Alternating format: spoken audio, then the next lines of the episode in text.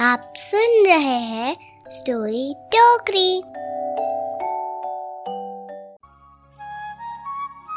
ये कहानी है छह साल की पूर्वा की। वो यूपी के एक छोटे से गाँव में रहती थी। और उसकी छोटी छोटी आँखों में एक छोटा सा सपना था। उसे पहाड़ पर जाना था। उसने पहाड़ों को सिर्फ़ तस्वीरों में देखा था और उनके बारे में बातें सुनी थी। पर अपनी आँखों से कभी नहीं देखा था। उसके गाँव में किस किस ने उसके सपनों वाले हरे भरे पहाड़ देखे थे, उसे सब पता था। राकेश काका, चंदू काका, मोहन ताऊ जी शीला चाची, जमीला दीदी और उसकी सहेली सुधा ने भी देखा था। पर वो कब देखेगी? पूर्वा के पापा उसे ले जाना तो चाहते थे, पर ले जा नहीं सकते थे, क्योंकि वो दूध बेचने का काम करते थे। कुछ तो घूमने फिरने के ऊपर इतने पैसे नहीं लगा सकते थे। और दूसरा काम भी ऐसा था। अगर वो पूर्वा को कभी ले भी जाते तो पीछे से दूध कौन निकालता और घरों तक पहुंचाता कौन? उसके बिना तो काम नहीं चल सकता ना। इसलिए वो पूर्वा को कहते रहते, जाएँगे जाएँगे। पूर्वा समझदार थी, समझती थी, लेकिन सपने देखने पर तो कोई रोक नहीं होती ना। इसलिए वो सपने देखती रही। जिन लोगों ने कभी ना कभी पहाड़ देखा, उनके पास बैठकर पहाड़ों के किस्से सुनती और खूब सारे सवाल पूछती। पहाड़ों में रास्ते कैसे बनते हैं? ये देवदार के पेड़ कैसे दिखते हैं? वो पहाड़ पर ही क्यों मिलते हैं? यहाँ मेरे गाँव में क्यों नहीं मिलते?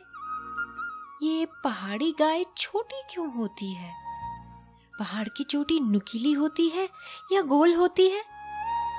पहाड़ों में बने घर सीधे खड़े होते हैं कि टेढ़े खड़े होते हैं?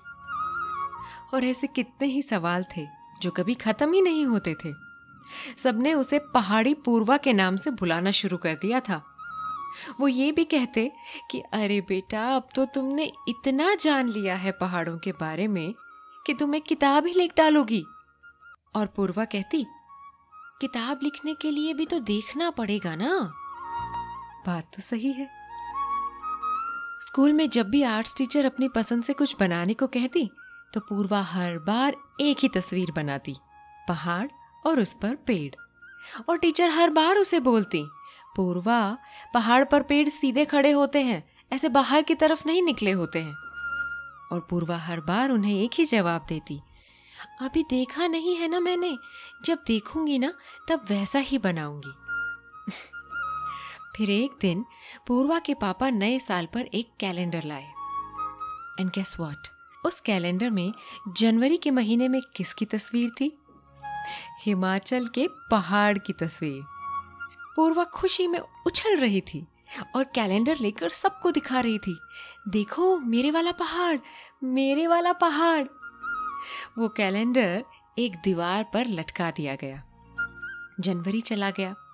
फरवरी आई। लेकिन पूर्वा ने किसी को जनवरी वाला पेज पलटने नहीं दिया। उसने सबसे कह दिया, जिसे देखना हो, उठाकर देख लो और वापस रख दो। ऐसे करते करते अप्रैल आ गया। आते जाते उठते बैठते वो बस उस कैलेंडर वाली फ़ोटो को देखती। दिन में जाने कितनी बार और एक ही गाना गाती। सपने रे सपने रे, सपने मेरे, सच हो जाना रे हो जाना रे हो जाना रे ला ला ला ला ला ला ला ला ला ला ला ला ला ला ला ला ला ला और सपने तो सच होते हैं है ना कुछ थोड़ा देर से कुछ थोड़ा जल्दी पर होते ज़रूर है उस दिन स्कूल में पंद्रह अगस्त मनाया जा रहा था झंडा फहराया गया। राष्ट्रीय गान यानी कि नेशनल एंथम गाया गया। बच्चों ने अलग अलग तरह के प्रोग्राम्स किए। फिर लास्ट में टीचर ने अनाउंस किया कि अगर कोई बच्चा कुछ बोलना चाहता है तो आगे आ जाए। पूर्वा के मन में जाने क्या आया कि उसने हाथ उठा लिया। सब सोच रहे थे कि इतनी छोटी सी बच्ची को क्या बोलना है। पूर्वा आगे आई। उसके सामने माइक रखा गया। अब वो आ तो गई थी। इतने लोगों को सामने देखकर थोड़ा सा घबराई। फिर उसने आँखें बंद करके एक बार मन में वही कैलेंडर वाली पहाड़ों की फ़ोटो देखी और बोलना शुरू किया। मेरा एक सपना है। मुझे पहाड़ों को देखना है।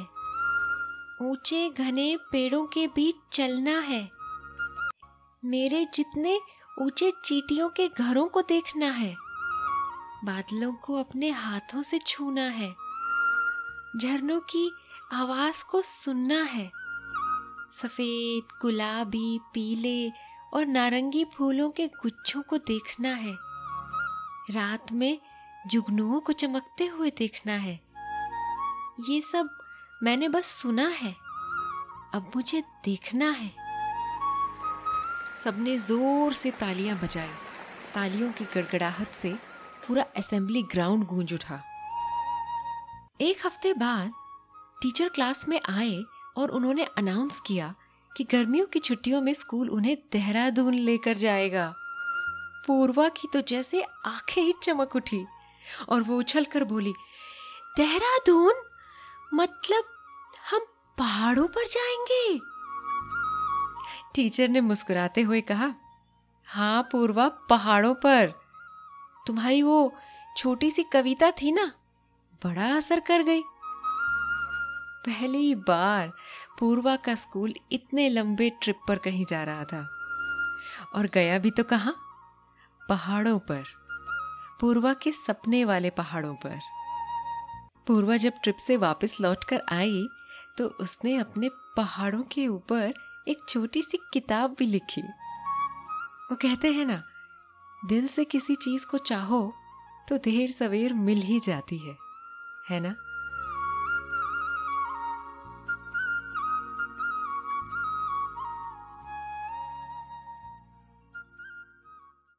स्टोरी टोकरी आपके लिए लेकर आ रहा है बहुत सारे शोज़, जैसे Gonu Jha, twisted tales, lost animals, और भी बहुत सारे शोज़।